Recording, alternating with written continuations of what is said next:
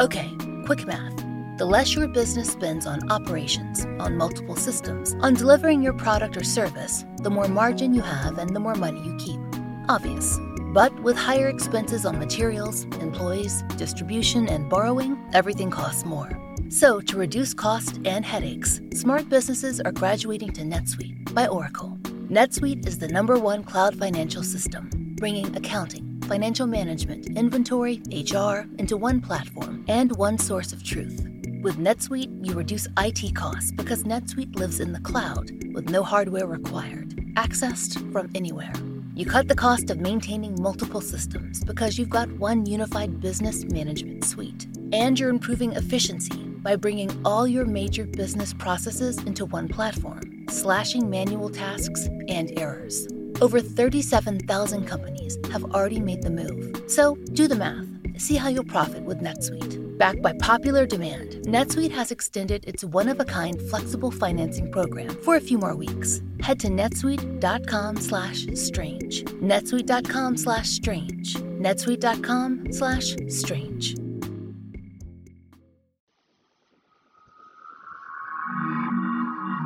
I'm Laurah Norton, and this is One Strange Thing, the show where we search the nation's news archives for stories that can't quite be explained.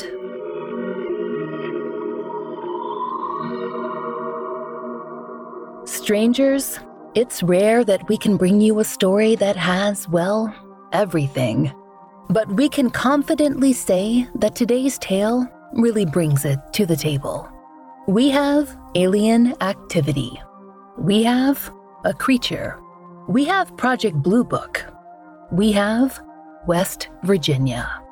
Yes, it's finally time for us to take on a singular event that occurred on September 12, 1952, and shaped both a town and a legend. The night the story of the Flatwoods Monster was born.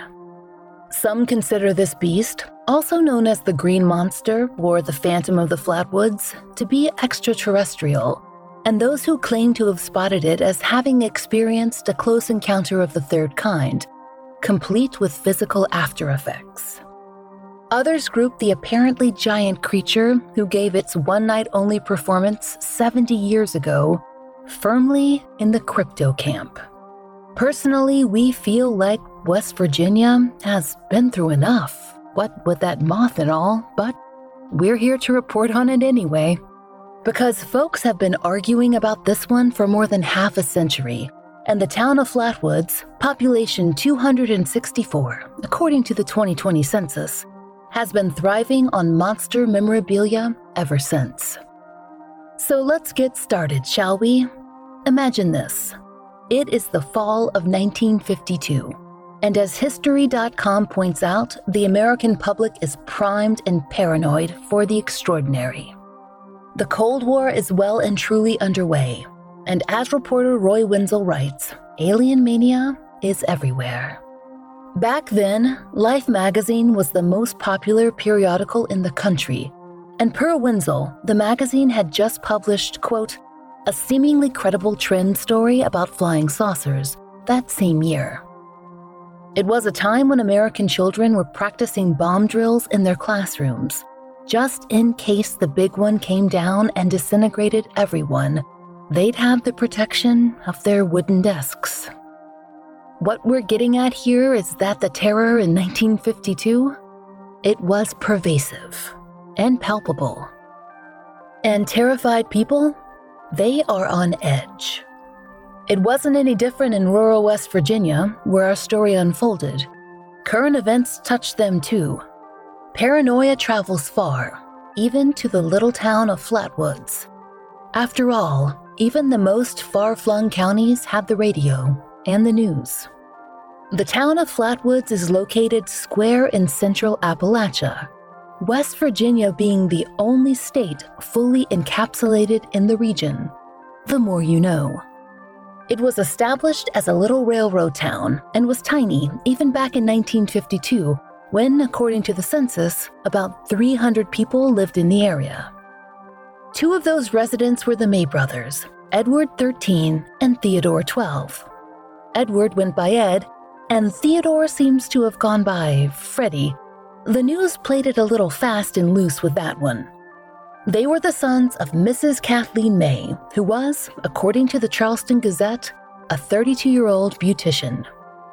On the night of September 12th, the Gazette reported that her sons were enjoying a game of football with a friend, either named Tommy Hyer or Ronald Shaver.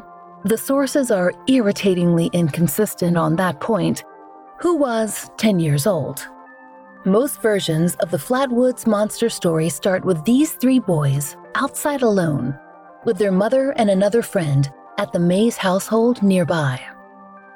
But we find it interesting that the Gazette's 1952 article notes that the key adult protagonist in this tale, and we are using the term adult loosely here, were actually present for this outdoor activity.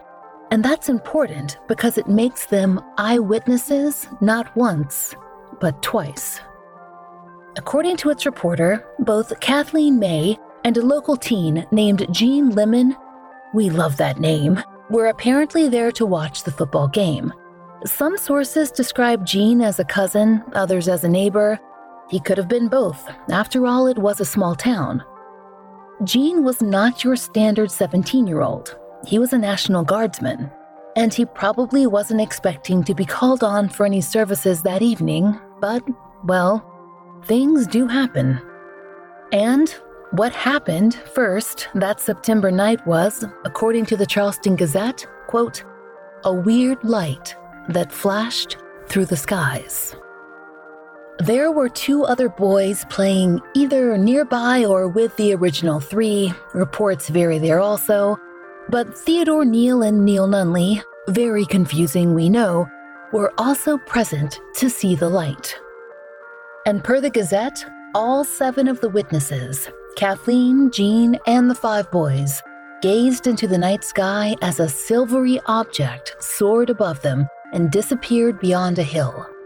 It was lit by an orangey glow that pulsed in the sky even as it vanished from sight.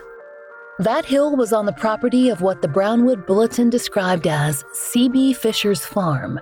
And whatever the thing was, it seems to have ended up on his property. We imagine it was an exciting evening for C.B. Fisher. But in any case, what happened next was exactly what you'd imagine would occur if the setting was a Netflix series about teens in a 1980s cursed supernatural town and not mid century rural West Virginia. Yes, those boys ran toward the farmland where the object had seemingly landed. And according to the Gazette, Gene Lemon and Kathleen May grabbed up two flashlights and joined all five boys, the Mays and their friends, and headed up the hill as well. The Gazette reported that when the seven made it up the hill, they were struck by a sudden stink that left them reeling. Sources described it as both metallic and sulfurous, a pretty terrible combination if you ask us. But for some reason, the group kept going, and as they made it around a corner, they were rewarded with a terrifying sight. The Gazette reported they saw, quote, two lights as big as flashlights and about a foot apart, gleaming at them from a clump of trees to their left. According to the News Journal, Kathleen described a mist and a quote, hissing sound like the frying of bacon. And according to the Raleigh News and Observer, Gene Lemon, he wasn't sure what he saw, at least at first. Maybe some kind of animal. But then, when he shone his flashlight on the creature, it began to glow. And it was big. 10 feet tall, he estimated, with a flush face and a green body. Per the Charleston Gazette, the witnesses variously described the creature as sporting a black spade like cowl which extended a foot or more above its head, and claw like hands, and orange green eyes the size of half dollars. There were no pupils. Kathleen was sure of that. I got a good look at it. It lit up like a Christmas tree, she told the UPI reporters. They couldn't tell quite how it was illuminated, According to the Gazette, poor Gene Lemon had dropped his flashlight in surprise, so a thorough examination was impossible. But it was clear that some glowing was happening because the witnesses claimed that they could still make out the outline of the creature. It was enough to make Gene Lemon stumble and fall, and Kathleen swore that as they watched, the flowing, cowled creature began to move toward them. The Raleigh News and Observer reported that it was as if, quote, a half man, half dragon. Specifically, Kathleen said it was a, quote, fire breathing monster, 10 feet tall with a bright green body and a blood red face, was advancing on them. Its movements were, quote, bouncing and floating. And that stink, it was getting worse. The air reeked of metal. Kathleen told the observer, it looked way worse than a Frankenstein. It couldn't have been human.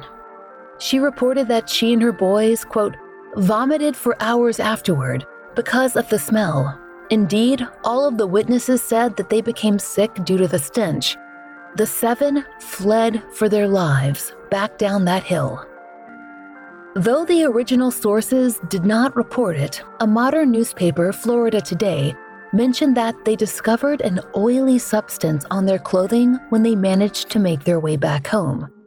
And when they got there, according to the Gazette, Kathleen rushed to call the Braxton County Sheriff. But he and the only deputy, quote, had gone to investigate another sighting. Apparently, over in a town called, yes, Duck, a man named Woodrow Eagle had also spotted something in the sky. He said, quote, something the size of a small airplane had crashed nearby. But they were unable to locate anything of the sort. Meanwhile, Kathleen, Gene, and the boys sought help elsewhere. After all, the town of Flatwoods was not large. It soon got around that they'd been driven from C.B. Fisher's farm by an unearthly giant green beast and an otherworldly stench. Well, the Raleigh News and Observer actually wrote that, quote, a Frankenstein monster with BO drove them from the hilltop, but we feel that description lacks a certain gravitas. After all, it must have been frightening for them. Gene was in the National Guard, and as a mother of two boys and a beautician, Kathleen had certainly seen some things. They were believable enough that, without law enforcement to aid them, a group of local men decided to go up that hill, armed, of course, to see what exactly was going on. One of those men was the publisher of the Braxton County Democrat, A. Lee Stewart. And according to the Raleigh News and Observer, he and the other men didn't find any sign of a spade headed, possibly green, possibly 10 foot monster. There wasn't a single glowing eye or a clawed hand. And that might not be a huge surprise to you. Somehow, a trace is never left for those who investigate the monster under the bed, or on top of the hill. Or there usually isn't. Except for one strange thing. This time around, the posse did encounter something odd on that hill the clinging stink of metal and marks on the ground. And that must have worried them, at least a little. It was certainly confusing to A. Lee Stewart, who told UPI reporters that the witnesses must have seen something. I don't know what to think. I hate to say I believe it, and I hate to say I don't believe it. Those people were scared, bad scared, and I sure smelled something. The odor was there. It was sort of warm and sickening, and there were two places, about six to eight feet in diameter, where the brush was trampled down. Were the marks from a spacecraft or a creature? Could they have come from something else altogether? It was farmland after all. But what about that smell?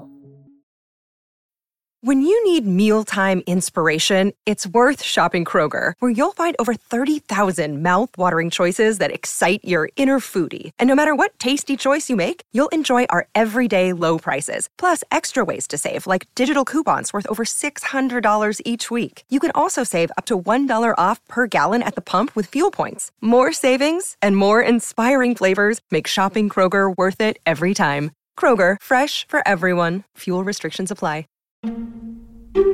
Hey, my name's Otis Gray, host of the Daily Book Club, a daily podcast where I read wonderful old books one chapter at a time. Simple as that. Whether you want to get engaged and lost in a fascinating story that has stood the test of time, or just relax to a good book, listen to the Daily Book Club to get wrapped up or unwind during your day. We'll read classic stories like Pride and Prejudice, The Enchanted April, The Wind in the Willows, beautiful stories all told from start to finish. And you can even do a real book club. Tune into the Daily Book Club Discord and discuss the readings with other book club listeners. However, you want to listen, it's your choice. Subscribe to the Daily Book Club on Spotify, Apple Podcasts, and everywhere else. New episodes every single day. So sit back, relax, and get lost in the Daily Book Club.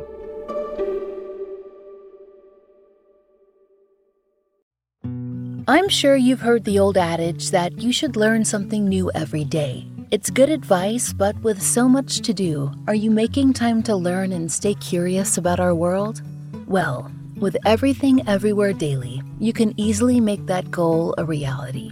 Everything Everywhere Daily is one of the world's most popular daily education podcasts. In about 10 minutes, you can learn something new every day. The show covers history, science, geography, mathematics, and technology, as well as biographies from some of the world's most interesting people. One listener says the show truly makes my day more enjoyable and entertaining.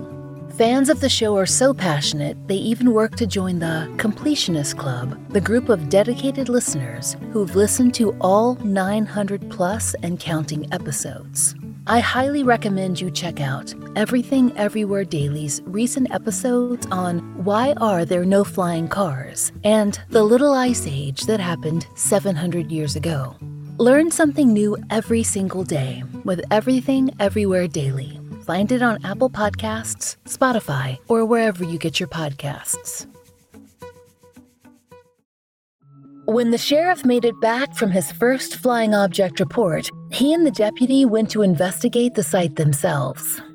They didn't find a thing, and whether they encountered the smell is not detailed, though one resident did report that, quote, a strange machine had left the ridge just after sunrise. Some in the town were fully ready to embrace this monster tale. The Gazette reported that, quote, hundreds of people came up the following morning to see the hill. Pretty impressive for a town where the total population could fill a movie theater.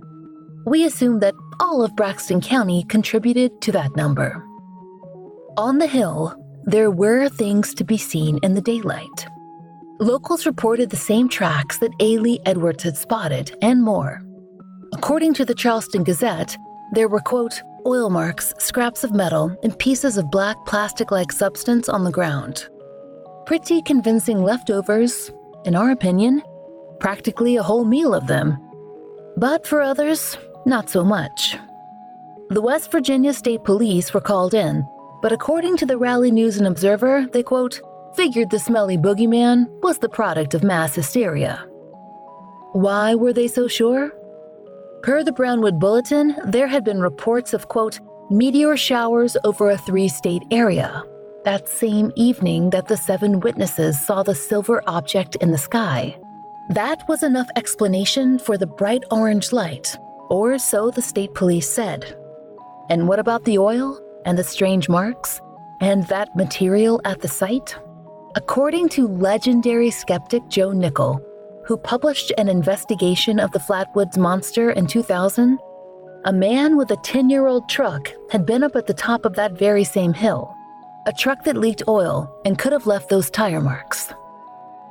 But there were others who didn't think that a meteor shower was a good enough solution. A team from the North American Newspaper Alliance arrived to report on the event that very same day. They apparently reported all the time on unexplained phenomena, which should tell us just how common UFO spotting was in the 1950s. According to the Gazette, this team was led by a reporter named Ivan Sanderson, who interviewed numerous people in town, including the witnesses, and then the county. And by his count, not one, but five objects had been seen in the sky. He believed they were maneuvered, not naturally flying or falling, and that, quote, topographical maps showed the Flatwoods object couldn't have struck where it said it did if it had been a meteor. Ivan Sanderson didn't offer a clear opinion on the whole unnatural green monster thing, of course. He was a newsman, after all. But there were others looking into the events as well. Specifically, our friends at the very newly formed Project Blue Book, all nice and shiny from their March 1952 incarnation. According to History.com, Project Blue Book deployed what they described as, quote, a handful of investigators to West Virginia to investigate the Flatwoods claim and to explore the other sightings in the Braxton and surrounding county areas. The supposed flying objects that had whizzed around while Kathleen, Gene, and the children had their frightening encounter. While the investigation went on, Gene and Kathleen, they traveled to New York City, where they were interviewed by CBS News about their experience. There, they presented what they described as an accurate drawing of what would become known as the Flatwoods Monster. This now famous piece of monster art can be seen all over the internet, and it is memorable. Imagine, if you will, a giant, evil candle flame, wearing a dress and with enormous clawed hands like a scarecrow. We found it interesting that the whole dress or robe or whatever was never mentioned in the original reports. The witnesses never clearly described the thing's body at all. So we imagine the artist took a little creative license. Bold move. Ultimately, Air Force officials decided that no spaceship had visited Flatwoods.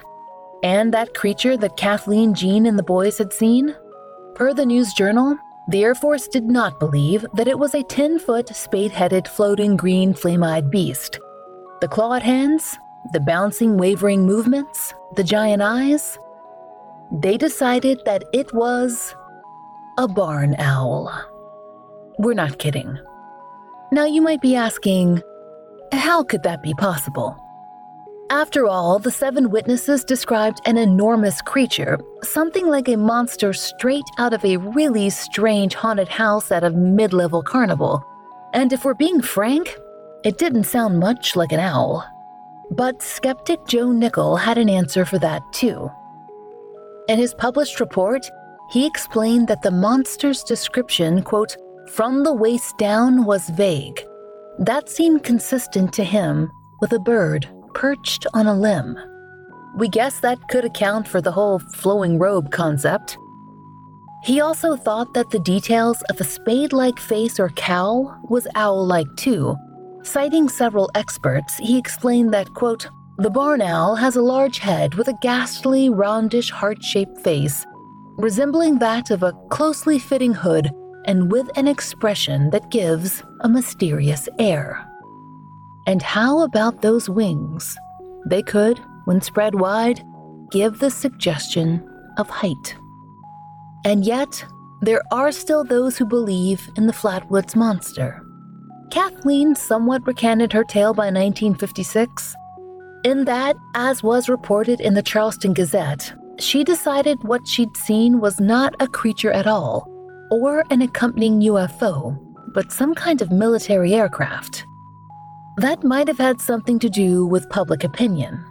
It was sure to be hard living in a small town like hers with a tale growing up around her. But her sons, Ed and Freddie, they still stuck to their stories. They still do, actually. As Freddie said in a rare documentary interview quoted by History.com, as far as for myself, it doesn't matter to me whether people believe or don't believe. And a ufologist named Frank Feschino Jr., who spent two decades researching the case, he considers the whole thing to be a massive government conspiracy. According to the News Journal, he wrote a book called The Braxton County Monster Revised Edition The Cover Up of the Flatwoods Monster Revealed. Strangers, it is over 300 pages long, so we assume there is a lot of covering up that happened at least in Frank's opinion. Ultimately, we never say yay or nay when it comes to a good alien or cryptid or flying saucer tale. And we don't hold it against the town of Flatwoods that they've celebrated the legend for the past 70 years. After all, it's a great tourist attraction to have your own giant green monster and the accompanying figures and lunch specials and gift shop. Barn owls just don't attract the same kind of commercial attention, do they? Not unless there are conspiracies or staircases involved. And this isn't that kind of podcast. We hope you'll join us next time for another real life story from the fine print of America's local papers, from the lives of regular people just like you and me, except for one strange thing. Oh, and strangers. One Strange Thing is an independently produced podcast. To support the show and to hear more of the entirely true and enticingly peculiar, join us over on Patreon. There, you'll get ad free early releases of our regular episodes, full length bonus episodes, blogs, fun giveaways, and the occasional live streams, all for five bucks a month. We hope you'll check it out. There's a link in our show notes.